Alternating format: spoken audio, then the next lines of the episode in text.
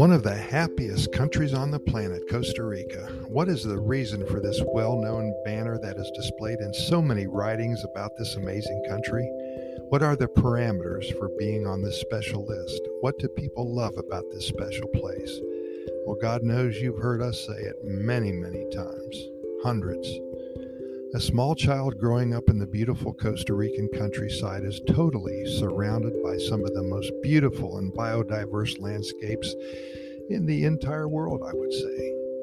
The government of this little Central American country really wants to keep it that way. Preserving this land of tropical rainforest isn't Costa Rica's only success the government makes it a point to ensure that every citizen has access to the best health care and the most exclusive education. They also promote peace around the world. So, when the New Economics Foundation released its second Happy Planet Index, a ranking of countries based on their environmental impact and the health and happiness of their citizens, the number one spot went to Costa Rica, population 4 million at the time. In addition, they always seem to be in the top 10 of the list each and every year. We could go on forever and ever explaining the reasons why this country is so special.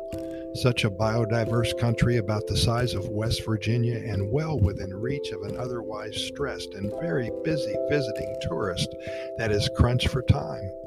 Only two hours and 45 minutes direct flight from Miami or Fort Lauderdale. Give yourself uh, give yourself a week or two is better, maybe a month if you can really handle it, and you can see this natural playground in its entirety. What turns you on hiking up the side of a volcano, reaching the summit and being able to see both coasts at the same time? Or maybe spending a morning on a coffee plantation, learning how the coffee bean is planted and grown and picked and processed, dried and roasted, ground, and most important, enjoyed black or perhaps with sugar and milk, taking long walks in the dense rainforest and getting lost in yourself and in the biodiversity displayed up close and personal, hearing the sounds of the jungle, the toucans, the howler monkeys, the calling of the big cats, and the tiniest of the poison dart frogs, spending an afternoon on one of the most beautiful beaches in the world with the jungle butting up against the lapping waves, or maybe the city life is what turns you on. The Mercado Central in downtown San Jose, it's been there for over 150 years, selling anything and everything. Little sodas with a seat available to sit and relax in this other concrete jungle. The city life can be as beautiful Relax with a cup of hot coffee and a plate of gallo pinto with two eggs on top. Instead of hearing the sounds of the monkeys and the toucans, you hear conversations of those who are going about their daily business, their daily life with all of its problems and consequences, just as interesting as a walk in the woods. You may have heard of the, fly, the five blue zones in the world. These are special places where the people experience a very long life. Many live to be over 100 years old. In addition, their lives are rewarding. People seem to feel good all the time. Can you imagine that? In their 70s and their 80s and their 90s, still feeling good all the time. The quality of life is second to none. Well, one of these blue zones is in Costa Rica. It is called Nicoya Peninsula. Be sure to Google this and learn more about this special place. Very interesting reading again. Blue Zone, Costa Rica, Nicoya Peninsula. Well, we're setting the stage for you, painting a picture that will pull you into this Pura Vida lifestyle, and we'll be here for a while telling tales of what it's like to visit and to live here in Costa Rica. There are thousands of stories about new places, those that are waiting for you to arrive and discover. The world is a playground of sorts, and it's indeed incredible when you finally find a little slice that serves as your own personal paradise. I'm inviting you to stay tuned and fasten your seatbelt. It's going to be so much fun sharing what I know with you.